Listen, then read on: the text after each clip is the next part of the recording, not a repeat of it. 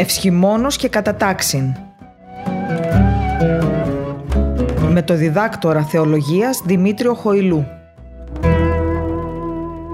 Φίλες και φίλοι καλημέρα σας. Είστε συντονισμένοι στο διαδικτυακό ραδιόφωνο Πεμπτουσία FM και ακούτε την εβδομαδιαία ραδιοφωνική θεολογική εκπομπή Ευσχημόνος και Κατατάξιν που παρουσιάζεται κάθε Δευτέρα 11 με 12 το πρωί και σε επανάληψη κάθε Σάββατο την ίδια ώρα. Στην επιμέλεια και παρουσίαση της εκπομπής είναι ο διδάκτορ θεολογίας Χοηλούς Δημήτριος, ενώ στη ρύθμιση του ήχου είναι ο Κωνσταντίνος Τελιαδόρος. Η σημερινή μας εκπομπή αποτελεί ένα ειδικό αφιέρωμα στον Άγιο Μεγαλομάρτυρα Δημήτριο, τον πολιούχο και προστάτη της πόλης της Θεσσαλονίκης. Η Αγία μας Εκκλησία ετοιμάζεται να εορτάσει τη μνήμη του Αγίου Δημητρίου αύριο και μαζί με αυτήν να πανηγυρίσει όλη η Θεσσαλονίκη για τον προστάτη της, του οποίου το σκήνομα βρίσκεται στη Θεσσαλονίκη και την προστατεύει από κάθε κίνδυνο. Σήμερα λοιπόν θα ασχοληθούμε με τον βίο του Αγίου, θα δούμε τη μυροβλησία του Αγίου και τις ιστορικές πηγές οι οποίες επιβεβαιώνουν το γεγονός και θα εξετάσουμε και την παρθενία ως στοιχείο που συσχετίζει τον Άγιο με το πρόσωπο της Παναγίας. Είναι γνωστό πως στην πόλη της Θεσσαλονίκης η τιμή και η μνήμη του Αγίου Δημητρίου συνδυάζεται πάντοτε με την εορτή της Παναγίας και κυρίως με την παρουσία μιας εικόνας της, Θεομη... της Θεομήτωρος στην πόλη της Θεσσαλονίκης. Γύρω από το πρόσωπο του Αγίου Δημητρίου έχει γραφτεί μια μεγάλη σειρά εγκομείων, τόσο πεζών όσο και ποιητικών. Μάλιστα αυτά εντάσσονται ιστορικά από την αρχή μέχρι και το τέλος της Βυζαντινής ιστορίας. Δεν θα ήταν καθόλου υπερβολή αν τονίζαμε πως το αγιολόγιο της Εκκλησίας, ο Άγιος Δημήτριος, είναι ένας Άγιος ο οποίος κανένας άλλος δεν εγκομιάστηκε τόσο πολύ όσο αυτός. Κατά τον 14ο αιώνα γράφηκαν διεξοδικά και θερμότατα εγκόμια για τον Άγιο Δημήτριο και στην Κωνσταντινούπολη μα και στην Θεσσαλονίκη από τους μεγαλύτερους κατά εκείνη την εποχή διανοούμενους του Βυζαντίου. Το γεγονός αυτό ερμηνεύει ουσιαστικά και τον λόγο για τον οποίο τόσο οι Βυζαντινοί όσο και οι μετέπειτα κάτοικοι της Θεσσαλονίκης εκτιμούν, θαυμάζουν, λατρεύουν, τιμητικά φυσικά, το πρόσωπο του Αγίου Δημητρίου. Αναφερόμενοι λοιπόν στα διάφορα εγκόμια που γράφησαν για το πρόσωπο του Αγίου Δημητρίου, μέσα σε αυτά διαπιστώνουμε την ύπαρξη ιστορικών στοιχείων τα οποία επιβεβαιώνουν όχι μόνο τα ιδιαίτερα χαρακτηριστικά της προσωπικότητας του Αγίου Δημητρίου, αλλά ταυτόχρονα το συνδέουν και με μεγάλα γεγονότα της πόλεως της Θεσσαλονίκης. Μέσα σε αυτά θα διαπιστώσουμε πως ο Άγιος Δημήτριος θεωρείται μιμητής του Χριστού και χριστομιμητής, πράγμα το οποίο κατά τη Βυζαντινή παράδοση αποδίδονταν μόνο στον Αυτοκράτορα. Ο έπαινος του Αγίου Δημητρίου ως μιμητής του Χριστού γίνεται ακριβώς για να αναδείξει το πρόσωπό του ως τον καλύτερο ηγεμόνα για την πόλη της Θεσσαλονίκης αλλά και για όλη τη Βυζαντινή επικράτεια. Για τα εγκόμια του Αγίου Δημητρίου η πόλη της Θεσσαλονίκης είναι το ιδιαίτερο σημείο πάνω στο οποίο πατά η ίδια η παρουσία του Αγίου Δημητρίου. Η Θεσσαλονίκη είναι αξιοθαύμαστη για την ευγένεια, την ισότητα και την άνεση των τρόπων που παρουσιάζεται μέσα σε αυτήν. Ταυτόχρονα όμως είναι η πόλη η οποία παρουσιάζει πολλούς και διάφορους Αγίους και γι' αυτό καλούμαστε να την επενούμε ιδιαιτέρως. Ο Άγιος Νικόλαος Καβάσιλας προσθέτει «Καμία άλλη πόλη δεν έχει να παρουσιάσει τόσους πολλούς και τόσους εκλεκτούς διανοουμένους όσο η Θεσσαλονίκη».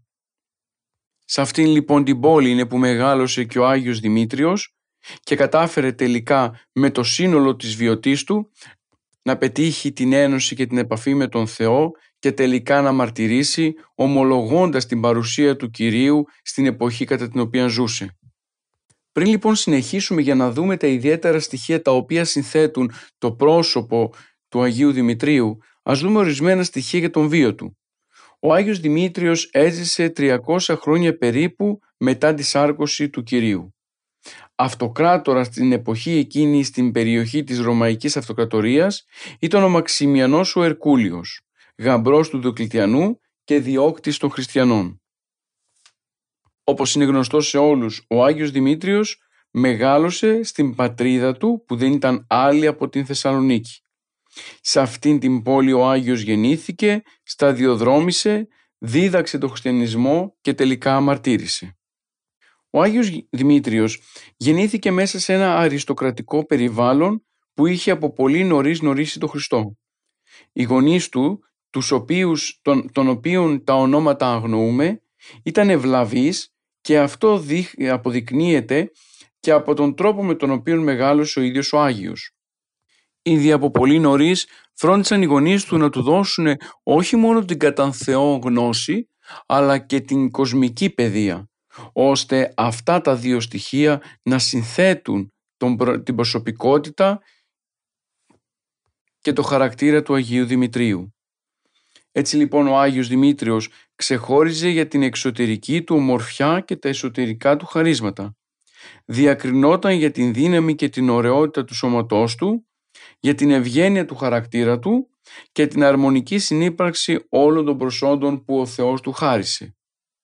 Τα παραπάνω χαρακτηριστικά ήταν ικανά ώστε ο ίδιος ο Μαξιμιανός εκτιμώντας τη γενναιότητα και τη σοφία του να τον ξεχωρίσει ανάμεσα από τους άλλους άρχοντες της Θεσσαλονίκης και να τον κάνει συγκλητικό. Ενώ στη συνέχεια του χάρισε το ανώτατο αξίωμα του Ανθιπάτου της Ελλάδας. Με αυτόν τον τρόπο φαίνεται πως ο Άγιος Δημήτριος είχε μέσα του όλο εκείνο το κάλος που χρειαζότανε ώστε όχι μόνο να προσεγγίσει τον Θεό αλλά τελικά να γοητεύσει και όλους τους ειδωλολάτρες. Έτσι από πολύ μικρή ηλικία, όπως διαπιστώνουμε, νεότατος βρέθηκε επικεφαλής ενός έθνους και οι τιμές τις οποίες του αποδόθηκαν δεν ήταν ικανές για να μπορέσουν να τον διαβάλουν και να του αλλοιώσουν το χαρακτήρα όπως αυτός διαμορφώθηκε μέσα από τη χριστιανική παιδεία που πήρε από την οικογένειά του.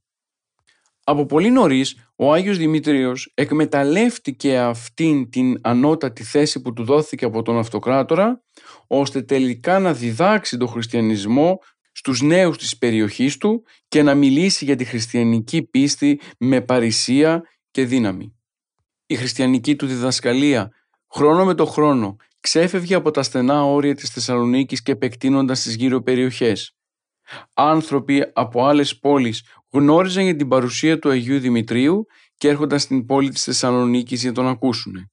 Ο ίδιος δίδασκε όλα εκείνα τα οποία συνθέτουν τη χριστιανική πίστη και δεν έχανε το θάρρος του ώστε να μπορεί να τα βάζει και με τον Μαξιμιανό και τον Διοκλητιανό για τον έκλειτο βίο που κάναν οι δύο αυτοκράτορες. Ο χώρος στον οποίο συγκεντρώνονταν ο Άγιος Δημήτριος για να διδάξει τους νέους της εποχής ήταν η Χαλκευτική Στοά, δηλαδή εκεί όπου σήμερα είναι η Παναγία των Χαλκαίων. Σε εκείνο το σημείο έρχονταν άνθρωποι διαφόρων κοινωνικών αλλά και πνευματικών καταστάσεων. Σκοπός τους ήταν να ακούσουν τον Άγιο Δημήτριο και να πάρουν στοιχεία από τη διδασκαλία του. Αλλά και ο Άγιος Δημήτριος είχε σκοπό να τους μεταδώσει όλη αυτήν την αλήθεια της πίστεως που ο ίδιος είχε βιώσει ήδη από την πρώτη στιγμή της ζωής του μέσα στην οικογενειακή θαλπορή. Με παρησία και καθόλου φόβο τόνιζε τα βασικά στοιχεία της Ορθόδοξης πίστης και μάλιστα δεν άφηνε κανένα να φύγει από δίπλα του χωρίς να φωτιστεί από τη χάρη του Αγίου Πνεύματος.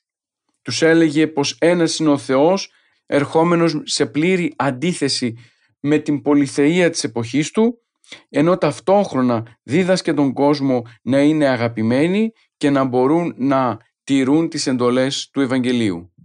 Η παραπάνω όμως δράση δεν άργησε να γίνει γνωστή και στο Μαξιμιανό.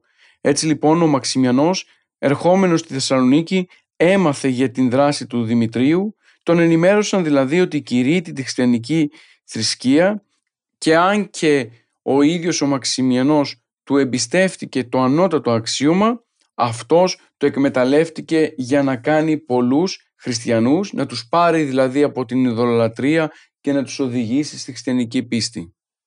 Αυτός ήταν λοιπόν και ο λόγος για τον οποίο ο Μαξιμιανός ζητά από τους στρατιώτες να φέρουν μπροστά τους τον Δημήτριο.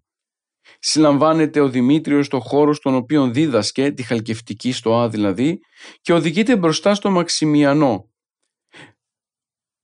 Ο ίδιος ο Μαξιμιανός θέλησε να μάθει το λόγο για τον οποίο ο Δημήτριος δεν προσέφερε θυσία στον αυτοκράτορα για να λάβει τελικά την απάντηση με θάρρος πως ο ίδιος ο Άγιος Δημήτριος ανατράφηκε με τον χριστιανισμό και, και περισσότερο από όλους τιμά τον Χριστό ως Θεό του και όχι τον Αυτοκράτορα.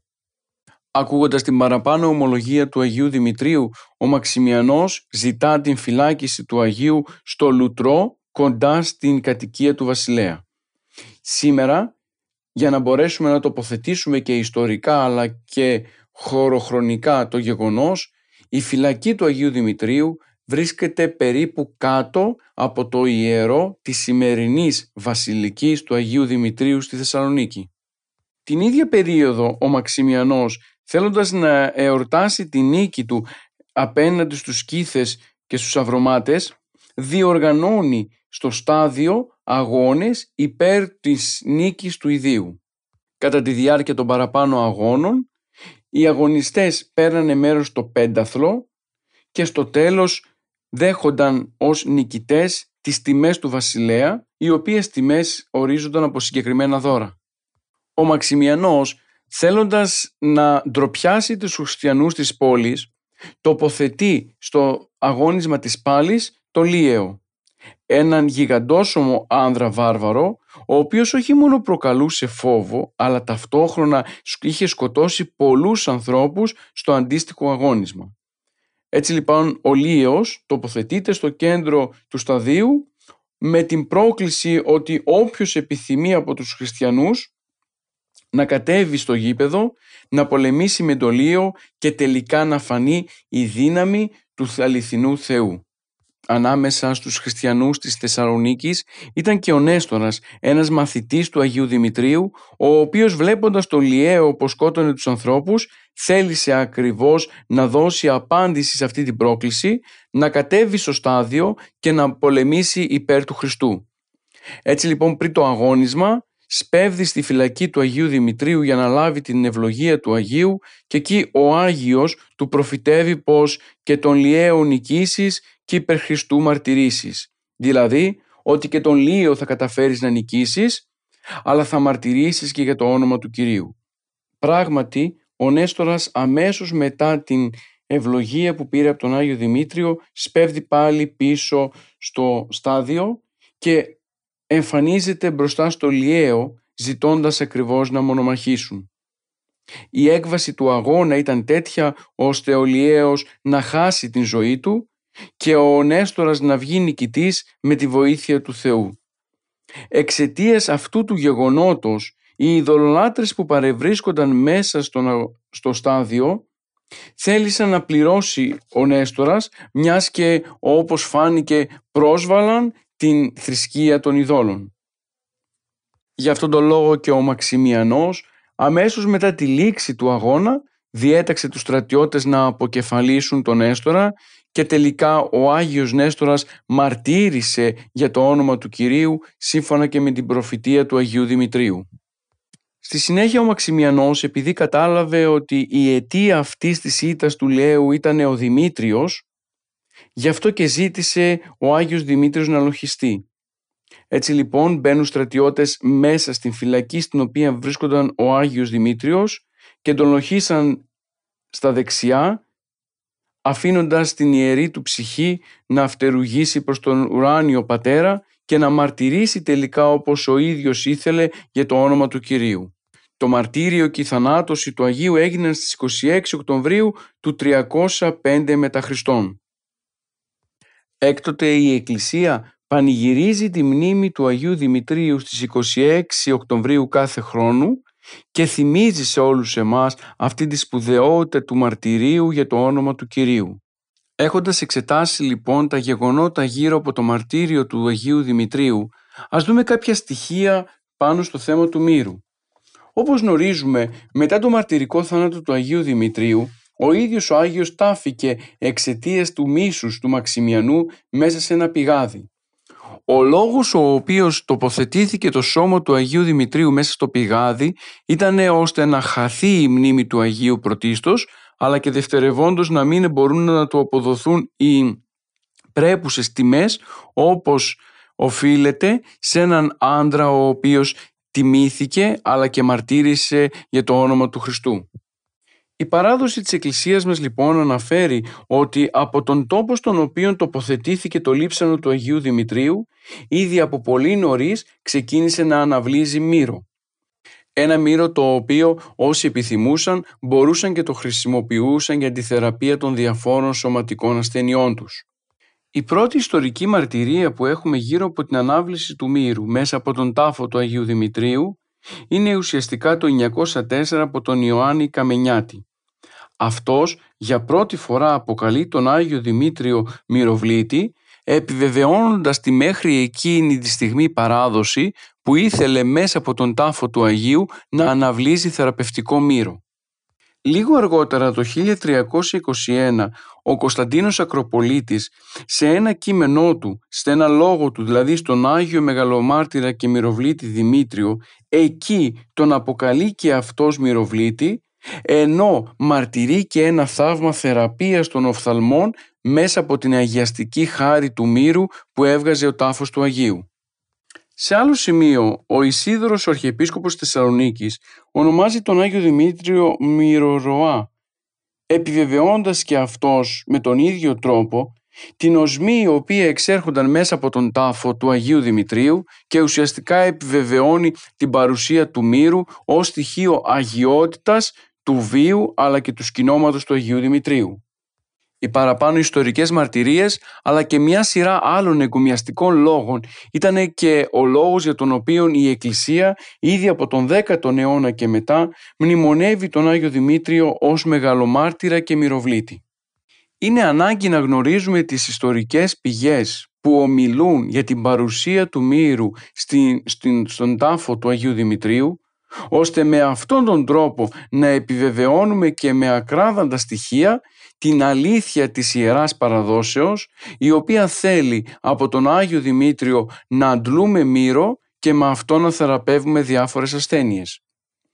Ζούμε σε μια εποχή που πολλά θέματα τα οποία για εμάς τους χριστιανούς είναι αυτονόητα για πολλούς ανθρώπους είναι ζητούμενα ή αμφισβητούμενα.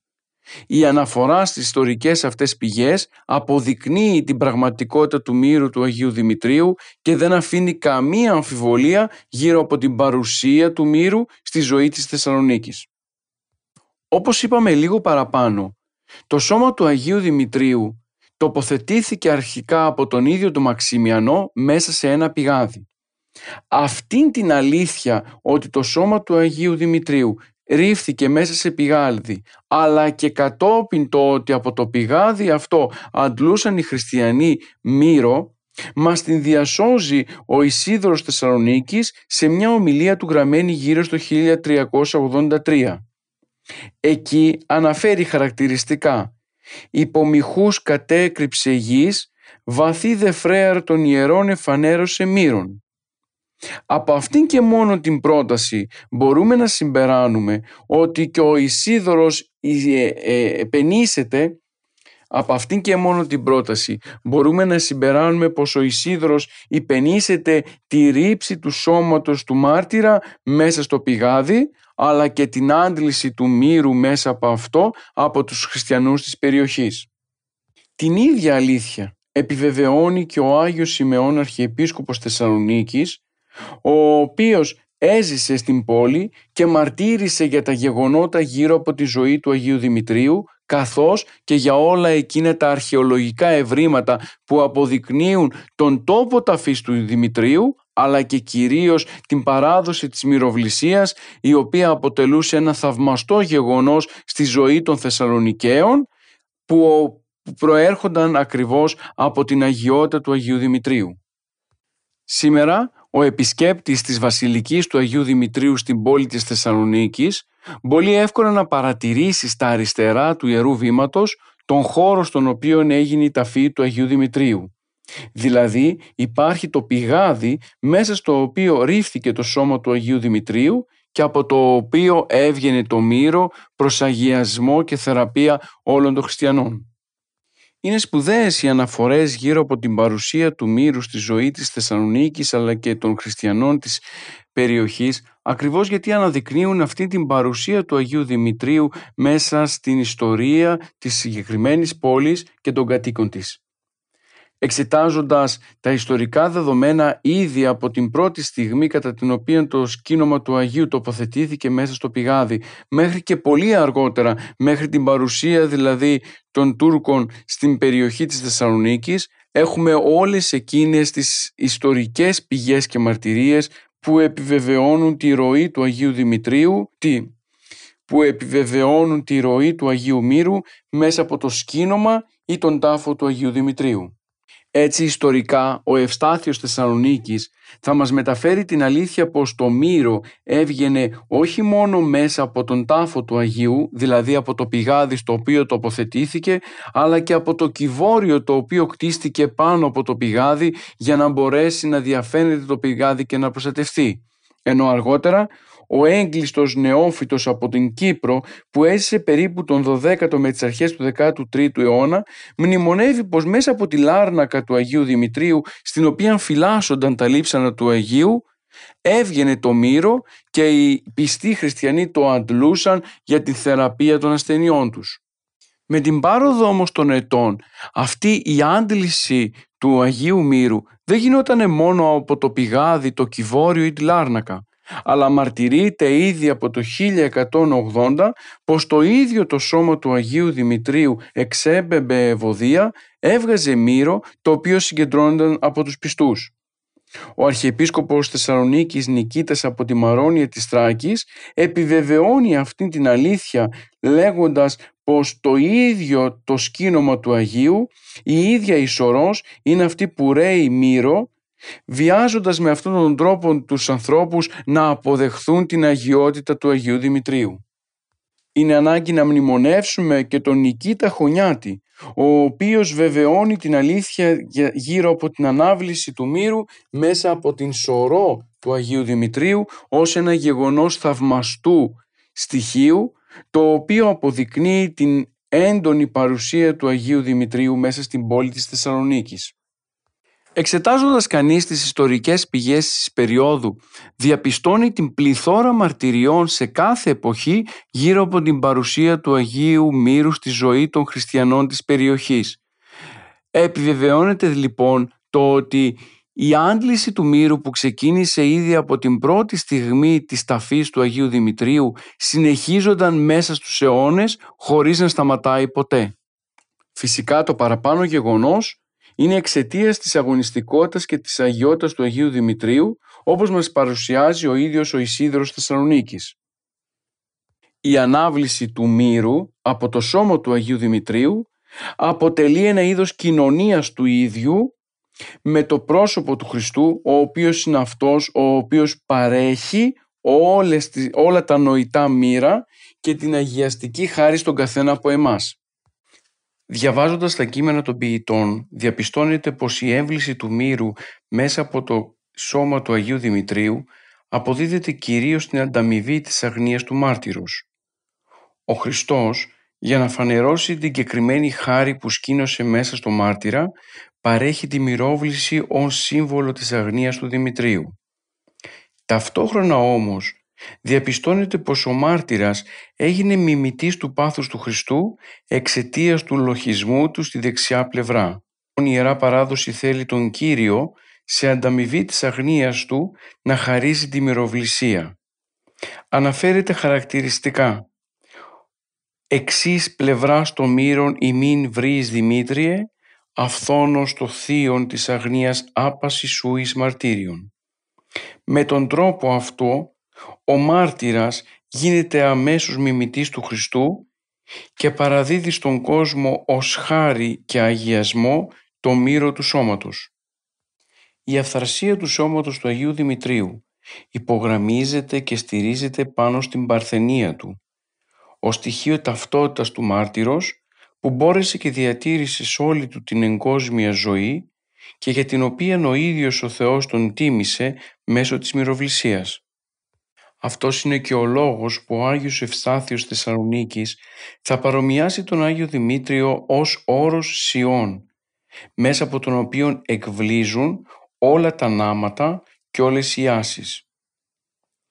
Στην ίδια κατηγορία με το μύρο έχουμε και το αίμα του Αγίου Δημητρίου, το λεγόμενο λίθρο.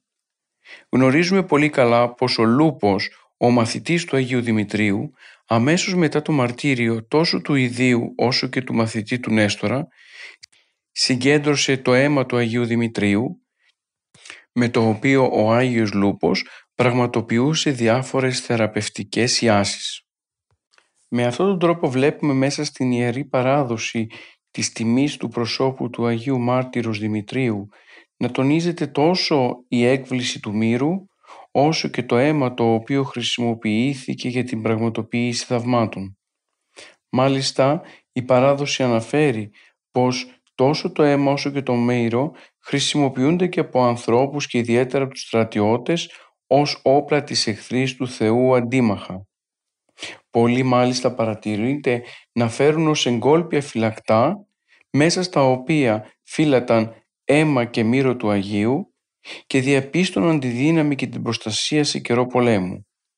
Το παράδοξο είναι πως σύμφωνα με τη μαρτυρία του Αγίου Ευσταθείου Θεσσαλονίκης μέσα από τη λάρνακα του σώματος του Αγίου Δημητρίου καιρό αργότερα από το μαρτυρικό του τέλος πήγαζαν από εκεί αίμα και μύρο το οποίο χρησιμοποιούνταν από τους Θεσσαλονικείς. Με όλα τα παραπάνω διαπιστώνεται ο άρρηκτος σύνδεσμος μεταξύ του μάρτυρος Δημητρίου και του μύρου το οποίο εξέβλιζε μέσα από την πλευρά του. Μέχρι και στις μέρες μας υπάρχει συγκεκριμένη ακολουθία με την οποία το μύρο του Αγίου Δημητρίου αγιάζεται και χαρίζεται, προσφέρεται, διανέμεται στους πιστούς προς ευλογία με μια σειρά συγκεκριμένων θαυμάτων που συνδέονται με αυτό. Μέχρι τώρα έχουμε δει την εξιστόρηση του βίου του Αγίου Δημητρίου καθώς και τις ιστορικές πηγές και την παράδοση γύρω από τη μυροβλησία του Αγίου Δημητρίου.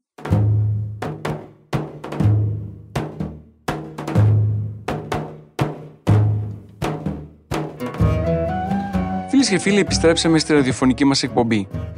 Η σημερινή μας εκπομπή είναι αφιερωμένη εξ ολοκλήρου στον βίο του Αγίου Μεγαλομάρτυρος Δημητρίου του Μυροβλήτου, πολιούχου και προστάτου της πόλεως της Θεσσαλονίκης. Στο πρώτο ημίωρο της εκπομπής μας ασχοληθήκαμε με τον βίο και την πολιτεία του Αγίου Δημητρίου. Αναδείξαμε το μαρτύριο του Αγίου και μιλήσαμε για τον τόπο ταφής του Αγίου. Επιπλέον, αναφερθήκαμε στη θαυματουργική μυροβλησία τόσο από το σώμα του Αγίου όσο και από το πηγάδι μέσα στο οποίο τοποθετήθηκε αρχικά το σκήνομα του Αγίου Δημητρίου. Μιλήσαμε για όλα εκείνα τα ιστορικά στοιχεία τα οποία επιβεβαιώνουν τη μυροβλησία του Αγίου και αναφερθήκαμε στην συνήθεια που υπήρχε στους Θεσσαλονικείς ώστε να χρησιμοποιούν το μύρο ως τρόπο θεραπείας των διαφόρων σωματικών ασθενειών.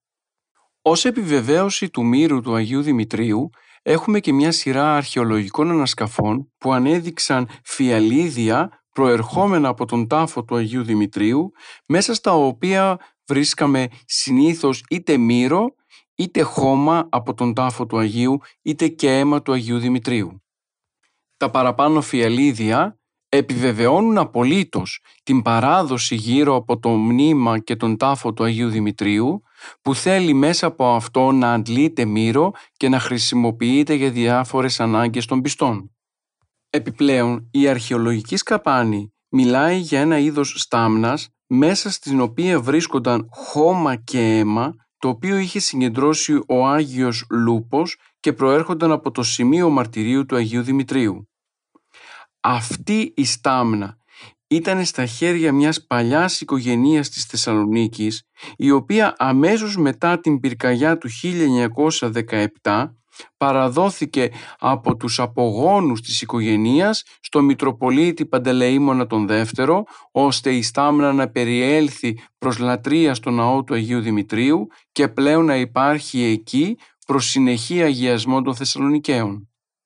Μάλιστα, σε συγκεκριμένη επιστολή που εστάλει αναφέρεται πως η Στάμνα ήταν κλειστή και χρησιμοποιούνταν από την οικογένεια ώστε μέσα από αυτήν να χορηγείται με μεγάλη φιδό το μύρο σε όλους όσοι είχαν ανάγκη για την θεραπεία των διαφόρων σωματικών ασθενειών.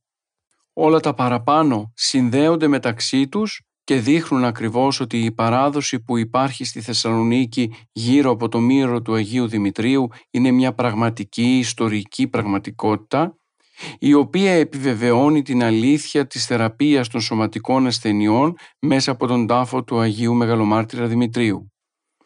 Ερχόμενοι στο σήμερα, διαπιστώνουμε πως η Εκκλησία της Θεσσαλονίκης διατηρεί αυτήν την παράδοση στους εορτασμούς του Αγίου Μεγαλομάρτυρα Δημητρίου. Έτσι, μετά το πέρας των εορτασμών, δηλαδή μετά την 28η Οκτωβρίου και μία εβδομάδα ακριβώς παραπάνω, η Αγία μας Εκκλησία και ιδιαίτερα ο Μητροπολίτης Θεσσαλονίκης συγκεντρώνεται πάλι στο ναό του Αγίου Δημητρίου, όπου εκεί μπροστά από τη λάρνακα του Αγίου ευλογούν το μύρο, το οποίο διανέμεται στους πιστούς προς ευλογία. Είναι μια ιδιαίτερη συγκινητική τελετή την οποία όσοι έχουν παρακολουθήσει κατανοούν αυτήν την ιστορική αξία και αναφορά από τα πρώτα δεδομένα ιστορικά γύρω από την ταφή του Αγίου μέχρι και το σήμερα και την συνεχή αυτή παρουσία του μύρου μέσα στη ζωή των πιστών και ιδίως των Θεσσαλονικαίων. Μπορεί κάποιοι να αναρωτηθούν εάν σήμερα τα λείψανα του Αγίου Δημητρίου μυροβλίζουν, δηλαδή εάν σήμερα τη στιγμή που μιλάμε συνεχίζεται αυτή η ροή του μύρου. Θα πρέπει να τονίσουμε ιστορικά πως η τελευταία πληροφορία για τη ροή του μύρου είναι κάποιου Ρώσου μοναχού Ισαΐα της Μονής Χιλανδαρίου του Αγίου Όρους στο έτος 1489. Ο ναός του Αγίου Δημητρίου το 1492 μετατρέπεται σε Οθωμανικό τέμενος. Από εκείνο το ιστορικό σημείο και μετά διαπιστώνεται η πάυση της ροής του μύρου. Φυσικά σαφείς μαρτυρίες γύρω από την ακριβή ημερομηνία κατά την οποία σταμάτησε η ροή του μύρου δεν υπάρχουν. Αν μάλιστα συνδυαστεί η μετατροπή του Ιερού Ναού του Αγίου Δημητρίου το 1492 σε τζαμί με την παρουσία των Τούρκων στην περιοχή καθώς και την στάση τους απέναντι στους χριστιανούς, γίνεται έντονα κατανοητό πως οι χριστιανοί της εποχής εκείνης σταμάτησαν μιλούν για το μύρο του Αγίου ίσως και από τον φόβο των Τούρκων. Πάνω σε κάθε περίπτωση γίνεται αντιληπτό πως η μυροβλησία αποτελεί ένα θαύμα το οποίο επιβεβαιώνει την αγιότητα του Αγίου Δημητρίου. Τα λείψανα του Αγίου Δημητρίου όπου βρίσκονται ανά την οικουμένη διατηρούν αυτή την ιδιότητα και ευκαίρος ακέρος την εμφανίζουν δείχνοντας ακριβώς τη μυροβλησία ως ένδειξη παρουσίας του Αγίου στο σήμερα.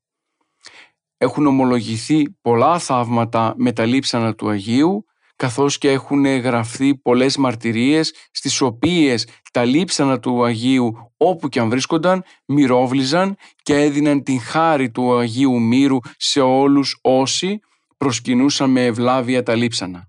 Δεν είναι οι λίγες οι φορές που όταν κάποιος επισκέπτεται το Άγιο Όρος και προσκυνά τα λείψανα του Αγίου Δημητρίου σε διάφορες μονές, γίνεται μάρτυρας αυτής της μυροβλησίας, της οσμής και της πνευματικής ευωδίας που αναδύεται μέσα από τη λάρνακα του Αγίου και πάνω από τα λείψανα του Αγίου.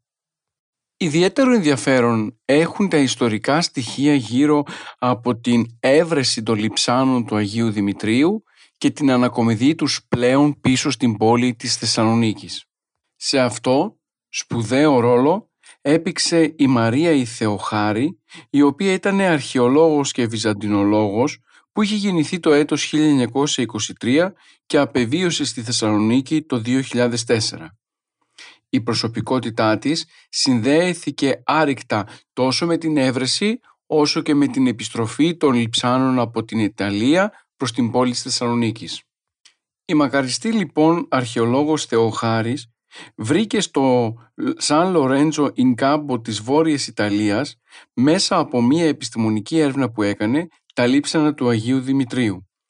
Συγκεκριμένα ανακάλυψε αρχικά μια ψηφιδωτή εικόνα του Αγίου Δημητρίου η οποία φυλάσσεται στο Δημοτικό Μουσείο της Ιταλικής πόλεως Σασοφεράτο κοντά στην Αγκώνα. Σε εκείνη την εικόνα διαπίστωσε ότι το απεικονιζόμενο πρόσωπο δεν ήταν άλλο από το πρόσωπο του Αγίου Δημητρίου. Έτσι λοιπόν αυτή η αρχαιολογική ανέβρεση την βοήθησε στο να ανακαλύψει σιγά σιγά τα ίδια τα λείψανα του Αγίου Δημητρίου. Στην παραπάνω ψηφιδωτή εικόνα διασώζεται στην οριζόντια πλευρά της κορνίζας ένα χρυσό φιαλίδιο στο οποίο έχει την επιγραφή Άγιο Μύρο. Μέσα από την αρχαιολογική έρευνα αναδείχθηκε πως η συγκεκριμένη εικόνα συνδέονταν με τα λείψανα του Αγίου Δημητρίου. Έτσι λοιπόν το πρόβλημα που ανέκυψε ήταν το πού είναι ακριβώς τα λείψανα του Αγίου Δημητρίου. Στο πλαίσιο της αναζήτησης λοιπόν των λειψάνων έγινε συγκεκριμένα διδακτορική διατριβή στη Θεολογική Σχολή του Πανεπιστημίου του Λατερανού της Ρώμης. Ο διδάκτορας ο οποίος ασχολήθηκε με το συγκεκριμένο θέμα προέρχονταν από την περιοχή του Σαν Λορέντσο και είχε συνδεθεί παιδιόθεν με τα λείψανα του Αγίου Δημητρίου τα οποία βρίσκονταν σε εκείνη την περιοχή. Η μακαριστή λοιπόν Μαρία Θεοχάρη γνωρίζοντας την συγκεκριμένη διδακτορική διατριβή συνέγραψε μία μελέτη με την οποία σύνδεσε την ψηφιδωτή εικόνα του Αγίου Δημητρίου με την ανέβρεση των λειψάνων του Αγίου στην Ιταλία και την οποία μελέτη την ανακοίνωσε στην Ακαδημία των Αθηνών το 1978. Να τονίσουμε πως την περίοδο του 1978 τα λείψανα του Αγίου Δημητρίου δεν βρίσκονταν καθόλου στη Θεσσαλονίκη. Ο λόγος για τον οποίο τα λείψανα βρίσκονταν στην Ιταλία ήταν ακριβώς εξαιτίας του ότι οι καθολικοί είχαν κυριεύσει την Θεσσαλονίκη, λαιλάτισαν την πόλη και πήραν ως λάφυρος στην Ιταλία το σκήνομα του Αγίου Δημητρίου. Οι ανασκαφές που είχαν γίνει στην περιοχή γύρω από τη βασιλική του Αγίου Δημητρίου είχαν φέρει στην επιφάνεια μόνο φιαλίδια με το μύρο του Αγίου καθώς και με το αίμα του μάρτυρα. Η αρχιακή όμως αναζήτηση μαρτυριών γύρω από την ύπαρξη του Αγίου Δημητρίου οδηγούσε πάντοτε προς την πόλη της Ιταλίας. Η ψηφιδωτή εικόνα του Αγίου Δημητρίου βρέθηκε στο Σανσοφεράτο. Λίγο παρακάτω από εκεί βρίσκεται το Σαν Λορέντσο Ιν Κάμπο. Στη συγκεκριμένη πόλη λοιπόν το αβαΐο του Σαν Λορέντσο κτίστηκε περίπου το 1000 μετά Χριστόν Είχε ιδιαίτερους δεσμούς με το περίφημο μοναστήρι Ντιφόντε Αβελάνα, όπου διατηρούνταν εκεί διάφορα βυζαντινά κοιμήλια ήδη από το 1204. Στο παραπάνω Αβαΐο υπήρχε μια ξύλινη πολυτελή λάρνακα μέσα στο, στην οποία φημίζονταν ότι υπήρχαν τα λείψανα του Αγίου Δημητρίου. Στο ενοριακό αρχείο του Σαν Λορέντζο σώζονταν έγγραφα που πληροφορούσαν τον ερευνητή γύρω από την ύπαρξη της Λάρνακας στο συγκεκριμένο βαΐο αλλά ταυτόχρονα και, από, και γύρω από το περιεχόμενο το οποίο περιελάμβανε η Λάρνακα. Στις 20 Ιουνίου του 1520 ενώ γίνονταν εργασίες αναστηλώσεως στο ναό από τον επίσκοπο Μάρκο Βιγέριο τον δεύτερο, επίτροπο του Αβαΐου, βρέθηκε κάτω από το κεντρικό ιερό βήμα του ναού εντυχισμένη ξύλινη λάρνακα χρωματισμένη με κόκκινο. Τότε λοιπόν την άνοιξαν και είδαν ότι μέσα περιείχε Αγία Λείψανα καθώς και μια μολυβδινή πλάκα που διατηρείται ακόμα και σήμερα και φέρνει μία επιγραφή στα λατινικά. Στη θέα της Λάρνακας ο κλήρος και οι πιστοί χωρίς παραμικρό δισταγμό αναγνώρισαν ότι πρόκειται για τα λείψανα του Αγίου Δημητρίου του Πολιούχου της Θεσσαλονίκης. Ο επίσκοπος Βιγέριος, γνωρίζοντας ο ίδιος λατινικά, μεταφράζει την πλάκα και καταλαβαίνει ότι γράφει πάνω «Ενθάδα να πάβεται το σώμα του Αγίου Δημητρίου του επιφανός Θεσσαλονικαίος μάρτυρος». Η πρώτη αυτή μαρτυρία του 1520 μας δίνει να καταλάβουμε πως σε εκείνη την περιοχή βρίσκονται τελικά τα λείψανα του Αγίου Δημητρίου. Πολύ αργότερα, το 1538, ένας προύχοντας της περιοχής υποχρεώνει τους κληρονόμους του να τελούν κάθε χρόνο στις 26 Οκτωβρίου την εορτή του Αγίου Δημητρίου με επίσημη πανήγυρη, παρουσία τουλάχιστον 10 ιερέων. Μάλιστα, η συγκεκριμένη πράξη θεσπίζει ώστε η εορτή να είναι αργία και να τελείται σύμφωνα με το λατινικό εορτολόγιο, δηλαδή στις 8 Οκτωβρίου, καθορίζοντας ακριβώς και την ειδική ακολουθία προς την τιμή του μάρτυρα. Το 1604 μεταφέρεται η Λάρνακα από το σημείο στο οποίο βρίσκεται σε, σε ειδικό διαμορφωμένο παρεκκλήσιο, όπου εκεί πέρα τοποθετούνται τα λείψανα του Αγίου και ξεκινούν όλες οι λατρευτικές εκδηλώσεις προς τον Άγιο Δημήτριο. Το 1779 ο καρδινάλιος Αλέξαρος Αλμπάνη, ο οποίος είχε ιδιαίτερη ευλάβεια στον Άγιο, θέλησε να κάνει μία λάρνακα πολυτιμότερη, ώστε μέσα εκεί να φυλάξει τα λείψανα του Αγίου. Έτσι λοιπόν κατασκεύασε ενώπιον συγκεκριμένης επιτροπής που την αποτελούσαν ανώτατοι ιερωμένοι γιατροί και συμβολιογράφοι, τη Λάρνακα και μέσα σε αυτήν έκανε τη μετακομιδή των λιψάνων. Μάλιστα, στη συμβολεογραφική πράξη που υπογράφηκε αναφέρονται λεπτομέρειες τόσο για τις φραγίδες που έκλειναν το σκέπασμα της παλιάς Λάρνακας ώστε να πιστοποιηθεί η αυθεντικότητα των λιψάνων όσο και για το τι περιελάμβανε η Λάρνακα, δηλαδή ποια μέρη του λιψάνου βρίσκονταν εκεί. Όλα τα παραπάνω επιβεβαιώνουν την ύπαρξη των λειψάνων του Αγίου Δημητρίου μέσα στη συγκεκριμένη Λάρνακα. Μάλιστα οι Ιταλοί της περιοχής έδειχναν ιδιαίτερη ευλάβεια για τον Άγιο Δημήτριο και κατά καιρούς εξέδιδαν ακολουθίες για τον πανηγυρικό εορτασμό της μνήμης του. Με αυτόν τον τρόπο αποδεικνύεται ότι οι τοπικοί άρχοντες αλλά και οι κάτοικοι της περιοχής γνώριζαν πολύ καλά για την παρουσία των λειψάνων του Αγίου Δημητρίου στο συγκεκριμένο Αβάιο. Η αναγνώριση των λειψάνων έγινε με σύγχρονα επιστημονικά μέσα, η οποία επιβεβαίωσε πως μέσα στη Λάρνακα υπήρχαν οστά που ανήκαν σε νεαρό άτομο που υπέστη βίαιο θάνατο στις αρχές του 4ου αιώνα.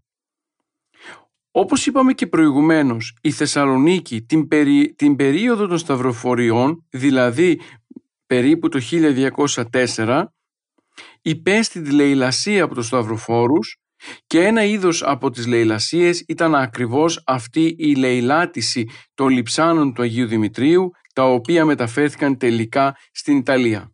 Με τη δημοσίευση της μελέτης της Μαρίας Θεοχάρη το 1978 ξεκινάει μία αναζήτηση του τρόπου ώστε τα λείψανα του Αγίου Δημητρίου να επιστρέψουν πίσω στην πόλη της Θεσσαλονίκης. Θυμίζουμε πως η πόλη της Θεσσαλονίκης το 1978 είχε ζήσει τον μεγάλο σεισμό και ήταν ήδη πληγωμένη από τις καταστροφές που επέφερε αυτός. Ο μακαριστός Μητροπολίτης Θεσσαλονίκης Παντελεήμων ο Δεύτερος, γνωρίζοντας για την επιστημονική ανακοίνωση της Θεοχάρη, αμέσως προετοιμάζει ταξίδι για την Ιταλία ώστε να διαπιστώσει αν όλα όσα αναφέρονται είναι πραγματικά και να κάνει όλες εκείνες τις ενέργειες που χρειάζεται ώστε να επιστρέψουν τα λείψανα του Αγίου στη Θεσσαλονίκη. Έτσι, στις 17 Οκτωβρίου, ο Μητροπολίτης Θεσσαλονίκης Παντελεήμων ο Δεύτερος αναχωρεί για το Μιλάνο και από εκεί πάει στο Σαν Λορέντζο Ινκάμπο όπου και διαπιστώνει την ύπαρξη των λειψάνων του Αγίου Δημητρίου και ζητά την επιστροφή τους πίσω. Αρχικά οι Ιταλοί παραδίδουν στον Μητροπολίτη μόνο την κάρα του Αγίου Δημητρίου και πολύ αργότερα παραδίδουν τα υπόλοιπα λείψανα. Η αυθεντικότητα των λειψάνων δεν έγινε μόνο μέσα από επιστημονικά κριτήρια, αλλά υπήρχε και συγκεκριμένη επιστημονική εργασία του Επισκόπου Φάνο Κονσάντζο Μίτσι, ο οποίος και έγραψε για το αβάιο του Σαν Λορέντσο Ινκάμπο και τα λείψανα του Αγίου Δημητρίου. Στη συγκεκριμένη επιστημονική εργασία αναφέρεται όχι μόνο η ανακάλυψη των ιερών λειψάνων του Αγίου Δημητρίου, αλλά υποστηρίζεται και η αυθεντικότητα αυτών, ότι δηλαδή ανήκουν πραγματικά στον Άγιο Δημήτριο. Στις 23 Οκτωβρίου του 1978 ο Μητροπολίτης Θεσσαλονίκης Παντελεήμων ο δεύτερος επιστρέφει από την Ιταλία έχοντας μαζί του την τίμια κάρα του Αγίου Ενδόξου Μεγαλομάρτυρος Δημητρίου του Ημιροβλήτου. Αξίζει να σημειωθεί πως την επόμενη μέρα στις 24 Οκτωβρίου ο Μητροπολίτης Θεσσαλονίκης Παντελεήμων ο δεύτερος με την συνοδεία του ανεχώρησε ο δικός για τη Θεσσαλονίκη και πλέον επέστρεψε η τίμια κάρα του Αγίου Δημητρίου στο ναό ο οποίος ήταν κτισμένος προς τιμή του μάρτυρος. Φυσικά, οι κάτοικοι του Σαν Λορέντσο Ινκάμπο αποχωρίστηκαν το συγκεκριμένο λείψανο με ιδιαίτερη συγκίνηση και δυσκολία. Και αυτό γιατί, γιατί όλη η κοινότητα είχε συνδεθεί πνευματικά με την παρουσία του Αγίου Δημητρίου, μιας και τον θεωρούσαν προστάτη της πόλης.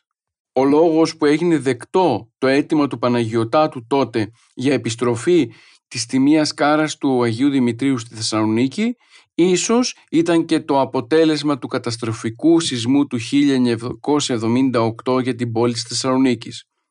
Οι κάτοικοι, συγκινούμενοι από τον, από τον πειρασμό του σεισμού, δέχτηκαν να αποχωριστούν την κάρα πιστεύοντας ότι με αυτόν τον τρόπο το Ιερό Λείψανο θα συντελέσει στην κατάπαυση του σεισμού αλλά ταυτόχρονα θα μπορέσει να βοηθήσει ώστε να συνδεθεί πνευματικά η Θεσσαλονίκη με το Σαν Λορέντζο Ικάμπο.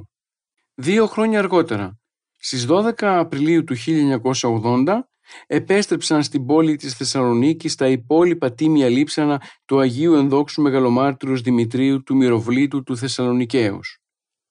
Το ιστορικό αυτό γεγονός της επιστροφής όλων των λειψάνων στη Θεσσαλονίκη η πόλη το γιόρτασε με πάνδημο γιορταστικό χαρακτήρα και πάνδημη συμμετοχή όλων των κατοίκων της πόλης. Ήταν ένα γεγονός το οποίο οδήγησε σε ιδιαίτερη συγκίνηση, κάτι το οποίο έδινε ιδιαίτερη χαρά στους κατοίκους της Θεσσαλονίκης, μιας και ο πολιούχος Άγιος επέστρεφε, επέστρεψε στην πόλη κατά την οποία μεγάλωσε, έζησε και τελικά μαρτύρησε. Έκτοτε τα λείψανα του Αγίου Δημητρίου βρίσκεται στην πόλη της Θεσσαλονίκης ώστε να παρέχει ο Άγιος την ευλογία, την χάρη αλλά και την ίαση τόσο των ψυχικών όσο και των σωματικών ασθενειών στους κατοίκους της Θεσσαλονίκης. Ο επισκέπτης της Θεσσαλονίκης μπορεί να προσκυνήσει τον τάφο του Αγίου, τη λάρνακα του Αγίου και να λάβει από αυτόν την χάρη του Παναγίου Πνεύματος. Η σύνδεση των Θεσσαλονικαίων με τη μορφή, το μαρτύριο και την παρουσία του Αγίου Δημητρίου είναι έντονη σε σημείο ώστε οι περισσότεροι κάτοικοι να θεωρούν πως φιλοξενούνται από τον Άγιο ο οποίος Άγιος προστατεύει και διοικεί την πόλη του. Η παρουσία του Αγίου Δημητρίου ανάμεσα στη ζωή των Θεσσαλονικαίων υπενθυμίζει ακριβώς αυτήν την μαρτυρική και αγωνιστική διάθεση που θα πρέπει να έχει ο χριστιανός κάθε εποχής. Ο Άγιος Δημήτριος είναι εκείνος ο νέος ο οποίος τελικά προσέφερε την ζωή του ολοκαύτωμα προς τον Θεό ώστε να μπορέσει μέσω από αυτή τη θυσία του να οδηγήσει στα πέρατα το μήνυμα της Αναστάσεως αλλά κυρίως και της παρουσίας του χριστιανισμού στο σήμερα. Ο Άγιος Δημήτριος ως κατηχητής ήταν αυτός ο οποίος φρόντισε να αναδείξει τα στοιχεία της πίστεως στους νέους της εποχής του έδειξε πως τελικά είναι η ιερή υποχρέωση του καθενός από εμάς να μπορέσει να μεταλαμπαδεύει το φως της Αναστάσεως και το μήνυμα του Χριστού που υπάρχει μέσα στο Ευαγγέλιο. Όσοι συνδέονται με τον Άγιο Δημήτριο, είτε έχοντας το όνομά του, είτε ζώντας στην πόλη της Θεσσαλονίκης, είτε ευλαβούμενοι τον βίο του Αγίου Δημητρίου, είναι ανάγκη να γίνει κατανοητό πως θα πρέπει και οι ίδιοι τους να γίνονται ιεραπόστολοι στον τόπο και στον χρόνο στον οποίο ζούνε. Εάν θέλεις να τιμήσεις τον Άγιο, πρέπει να μιμηθείς τον Άγιο. Και μίμηση του Αγίου Δημητρίου συνεπάγεται ακριβώς αυτή την εκπλήρωση του σκοπού της υπάρξεως του χριστιανού στον κόσμο που δεν είναι άλλη από την πληροφόρηση για την αγάπη του Θεού προς όλους εμάς. Οι χριστιανοί πάντοτε αποτελούσαν το αλάτι του κόσμου. Αποτελούσαν εκείνο το ιδιαίτερο στοιχείο που έρχεται να αλλοιώσει την πραγματικότητα, να την αλλοιώσει θετικά, να της δώσει άλλη τροπή, άλλη πορεία και τελικά να της βοηθήσει ώστε να κατανοήσει το σκοπό της υπάρξεώς της. Ο Άγιος Δημήτριος ως μεγαλομάρτυρας θυσιάζεται την εποχή που ζούσε ακριβώς για να δείξει σε όλους ότι τελικά πέραν και πάνω από οποιαδήποτε ηλική απολαβή, πέραν και πάνω από οποιαδήποτε εξουσία είναι τελικά το πρόσωπο του Χριστού, το οποίο καλούμαστε να αγαπήσουμε απόλυτα. Και αυτή η απόλυτη και μοναδική αγάπη μας προς το πρόσωπο του Κυρίου θα πρέπει να μας οδηγεί σε ένα μαρτύριο, σε μια μαρτυρία. Μπορεί το μαρτύριο στις μέρες μας να μην είναι σωματικό. Η μαρτυρία όμως είναι έμπρακτη. Μέσα στον κόσμο στον οποίο ζούμε καλούμαστε να κάνουμε πράξη το Ευαγγέλιο να ακολουθήσουμε το παράδειγμα του Αγίου Δημητρίου και να αναδείξουμε όλα εκείνα τα ιδιαίτερα χαρακτηριστικά του βίου του μέσα σε μια εποχή κατά την οποία έχει χάσει την ταυτότητά του ο άνθρωπος και αναζητά όλο ένα και περισσότερο ευκαιρίες για να επαναπροσδιορίσει τη σχέση του με τον Θεό. Στο πλαίσιο αυτό η σύγκριση του Αγίου Δημητρίου με την Παναγία όσον αφορά την Παρθενία, αλλά και η σύγκριση του Αγίου Δημητρίου με τον Χριστό όσον αφορά τον τρόπο με τον οποίο ο Άγιος Δημήτριος μαρτύρησε, δείχνουν ακριβώς και για μας το πρότυπο ζωής.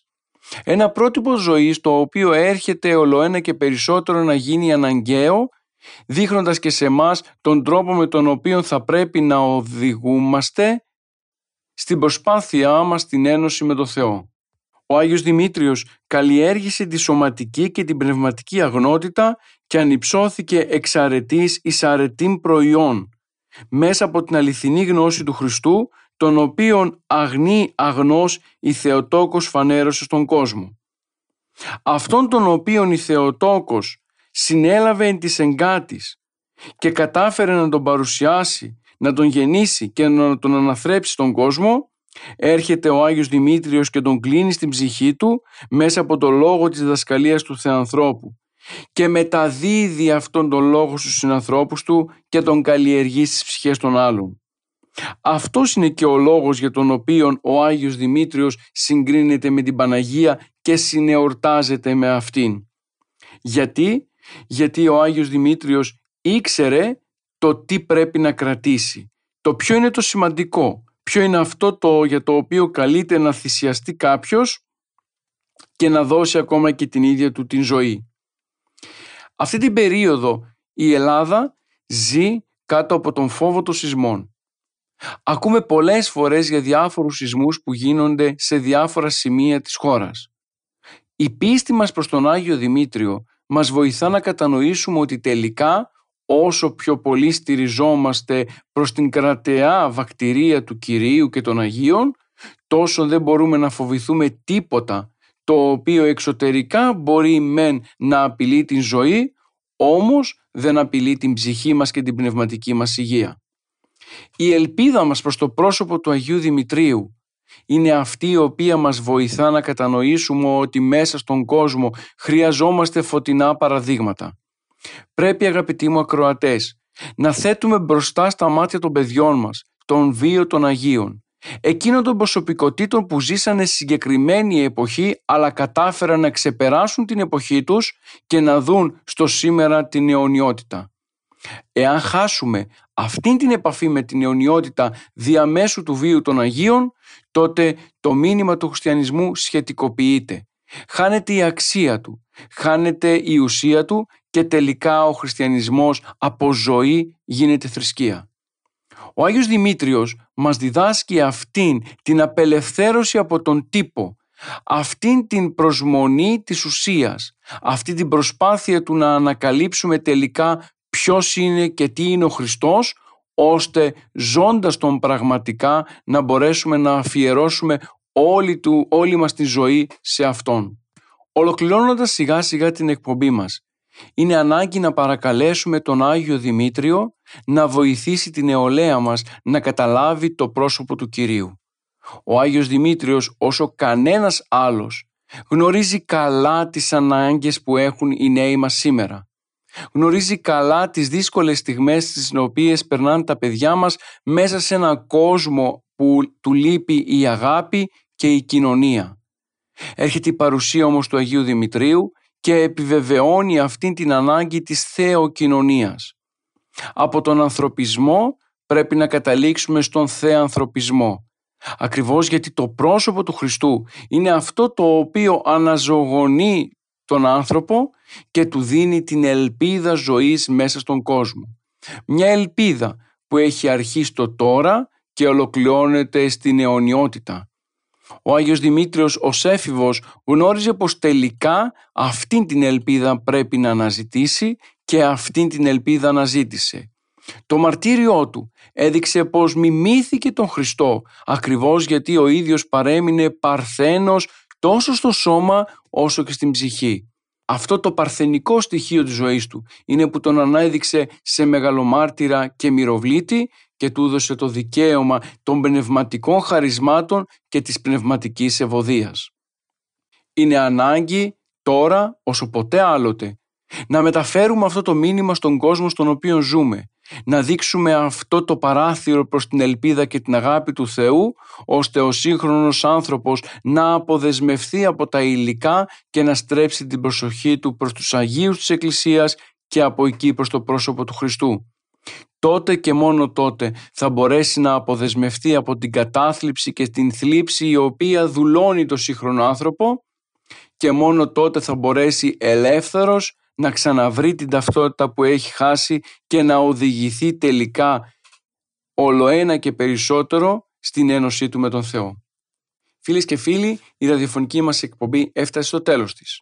Πιστεύουμε ότι σήμερα μπορέσαμε να αποδώσουμε ένα μικρό φόρο τιμής προς το πρόσωπο του Αγίου Δημητρίου του Μεγαλομάρτυρος και Μυροβλήτη. Είμαστε σίγουροι πως θα μπορούσαμε να μιλάμε για ώρες γύρω από το πρόσωπο του Αγίου Δημητρίου, όπως και ακόμα Ξέρουμε ότι η εκπομπή μας δεν κατάφερε να μεταδώσει πλήρως όλα εκείνα τα οποία χρειάζεται να ξέρουμε γύρω από το πρόσωπο του Αγίου Δημητρίου. Όμως, ας κρατήσουμε την αγωνιστικότητα του μάρτυρα, καθώς και το αποτέλεσμα της αγωνιστικότητας που ήταν η μυροβλησία, ώστε όλοι μας λαμβάνοντας μύρο από τον τάφο του Αγίου Δημητρίου να μπορούμε να αγιαζόμαστε προσωπικά και να οδηγούμαστε όλο ένα και περισσότερο προς την επιτυχία του σκοπού της υπάρξεώς μας που δεν είναι άλλος από την θέωση και την ένωση με τον Θεό. Ανανεώνουμε λοιπόν το ραντεβού μας για την επόμενη Δευτέρα 11 με 12 με τη σειρά των εκπομπών που θα ξεκινήσουν για τη φετινή χρονιά που και που ως πρώτο θέμα έχουν την προσευχή ώστε σταδιακά να οδηγηθούμε προς τη Θεία Λειτουργία. Φίλες και φίλοι, χαίρετε.